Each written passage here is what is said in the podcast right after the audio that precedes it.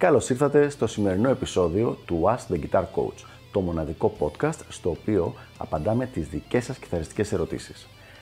Αν ενδιαφέρεστε να εξελίξετε το παίξιμό σας στο maximum βαθμό, στείλτε μου ένα email στο email ioannis.ioannis.org για να σας ενημερώσω για τα πακέτα εκμάθησης κιθάρας του Elite Guitar Coaching. Πάμε λοιπόν να δούμε τη σημερινή μας ερώτηση. Πώς μπορείς να βελτιστοποιήσεις την ποιότητα της ώρας της μελέτης σου. Το να έχουμε την καλύτερη δυνατή ποιότητα στη μελέτη μας, δηλαδή η μία ώρα ας πούμε, που θα ασχοληθεί κάποιος να είναι όλη η ώρα αυτή η παραγωγική ώρα, είναι ένα πραγματικά τεράστιο θέμα. Σίγουρα δεν μπορώ να το αναλύσω σε ένα γρήγορο βιντεάκι των 5-10 λεπτών. Αλλά σήμερα θα ασχοληθούμε με ένα συγκεκριμένο μέρος αυτού του θέματος και αυτό είναι το θέμα των το, να σε διακόπτουν ή το να σταματάς εσύ ή να σε διακόπτουν αυτό που λέμε στα αγγλικά το interruptions και τι μπορούμε και τι δεν πρέπει να κάνουμε και τι πρέπει να κάνουμε για αυτό το πράγμα. Πρώτα απ' όλα, είναι τεράστιος μύθος το ότι μπορούμε να κάνουμε οι άνθρωποι πολλά πράγματα συγχρόνως. Ούτε οι άντρες ούτε οι γυναίκες μπορούμε. Οι γυναίκες είναι λίγο πιο καλές βιολογικά στο να κάνουν παραπάνω από ένα πράγμα την ίδια στιγμή, αλλά και πάλι δεν μπορούν καν ούτε οι άντρες ούτε οι γυναίκες να είναι συγκεντρωμένοι σε αυτό που κάνουν. Όταν λοιπόν μιλάμε για εκμάθηση σε κάποιο καινούριο πράγμα, δηλαδή στην κιθάρα μαθαίνουμε κάτι καινούριο, μια καινούρια φράση, μια καινούρια κλίμακα, κάτι καινούριο, εκεί χρειάζεται απόλυτη συγκέντρωση. Αν υπάρχουν συνεχόμενες διακοπές, αυτή η συγκέντρωση δεν μπορεί να γίνει ποτέ πραγματικότητα. Πάμε λοιπόν πρακτικά να δούμε τι μπορούμε να κάνουμε. Όταν ξεκινάμε τη μελέτη μας, καλό είναι να υπάρχει μία λίστα, ένα checklist που λέμε στα αγγλικά, με πράγματα τα οποία πρέπει να γίνονται πριν καν ξεκινήσεις. Και το πρώτο πρώτο που πρέπει να γίνει είναι το να κλείσεις το κινητό σου.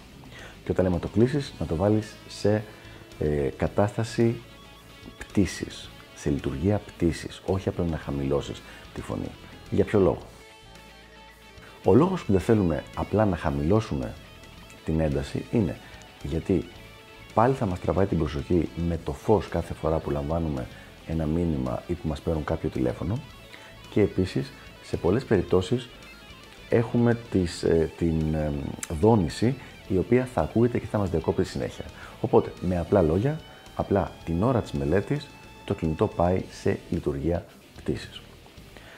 Απ' την άλλη όμως, το κινητό δεν είναι η μοναδική διακοπή η οποία έχουμε από τη μοντέρνα τεχνολογία. Πάρα πολλοί κόσμος έχει στο κομπιούτερ του notifications, τα οποία σκάνε για emails, για facebook messages, για instagram messages, όλα αυτά τα πράγματα. Αυτό το πράγμα δεν πρέπει να γίνεται την ώρα που μελετάμε. Εδώ έχουμε το εξής πρόβλημα. Πάρα πολλοί, και εγώ μέσα σε αυτούς, κρατάμε την ύλη μας μέσα στον υπολογιστή.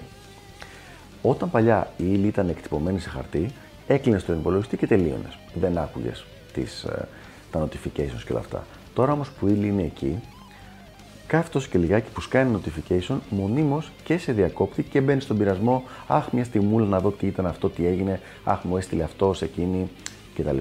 Κάτι το οποίο θα κρατήσει πολύ πίσω τη βελτίωσή σου και τη μελέτη σου.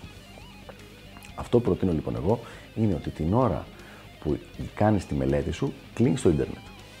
Δεν είναι απαραίτητα να πας να βγάλεις την πρίζα από το router, αλλά μπορείς απλά μέσα στα Windows ή στο Mac να απενεργοποιήσεις το Wi-Fi με μία κίνηση και τελείωσες με το όλο θέμα. Μια και ο σκοπός μας είναι λοιπόν να κάνουμε minimum τις διακοπές που μας κάνει ο κόσμος, δηλαδή που μας κάνει γενικά το ο υπόλοιπος κόσμος γύρω-γύρω, δεν μπορούμε να βγάλουμε από τη μέση τους ανθρώπους με τους οποίους ζούμε μαζί. Και μιλάω είτε ζεις με τους γονείς σου, είτε ζει κάποιος με την κοπέλα του, είτε ζει με ε, κάποιους φίλους και roommates δηλαδή, πρέπει να βρεθεί μία λύση για αυτό το πράγμα. Και το όλο θέμα ξεκινάει από την οτροπία κατά πόσο παίρνεις εσύ την κιθάρα και τη μελέτη σου σοβαρά. Γιατί αν δεν την παίρνεις εσύ σοβαρά, είναι 100% σίγουρο, είναι αστείο δηλαδή να πιστεύεις ότι θα την πάρουν σοβαρά κάποιοι άλλοι.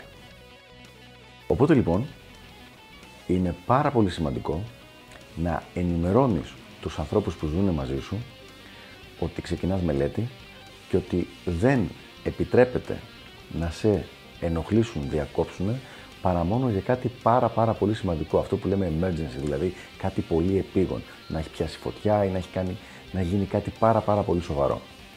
Σε κάθε άλλη περίπτωση, σε μία ώριτσα έτσι και θα κάνεις διάλειμμα, οπότε μπορούν να σε ενημερώσουν τότε για οτιδήποτε συνέβη.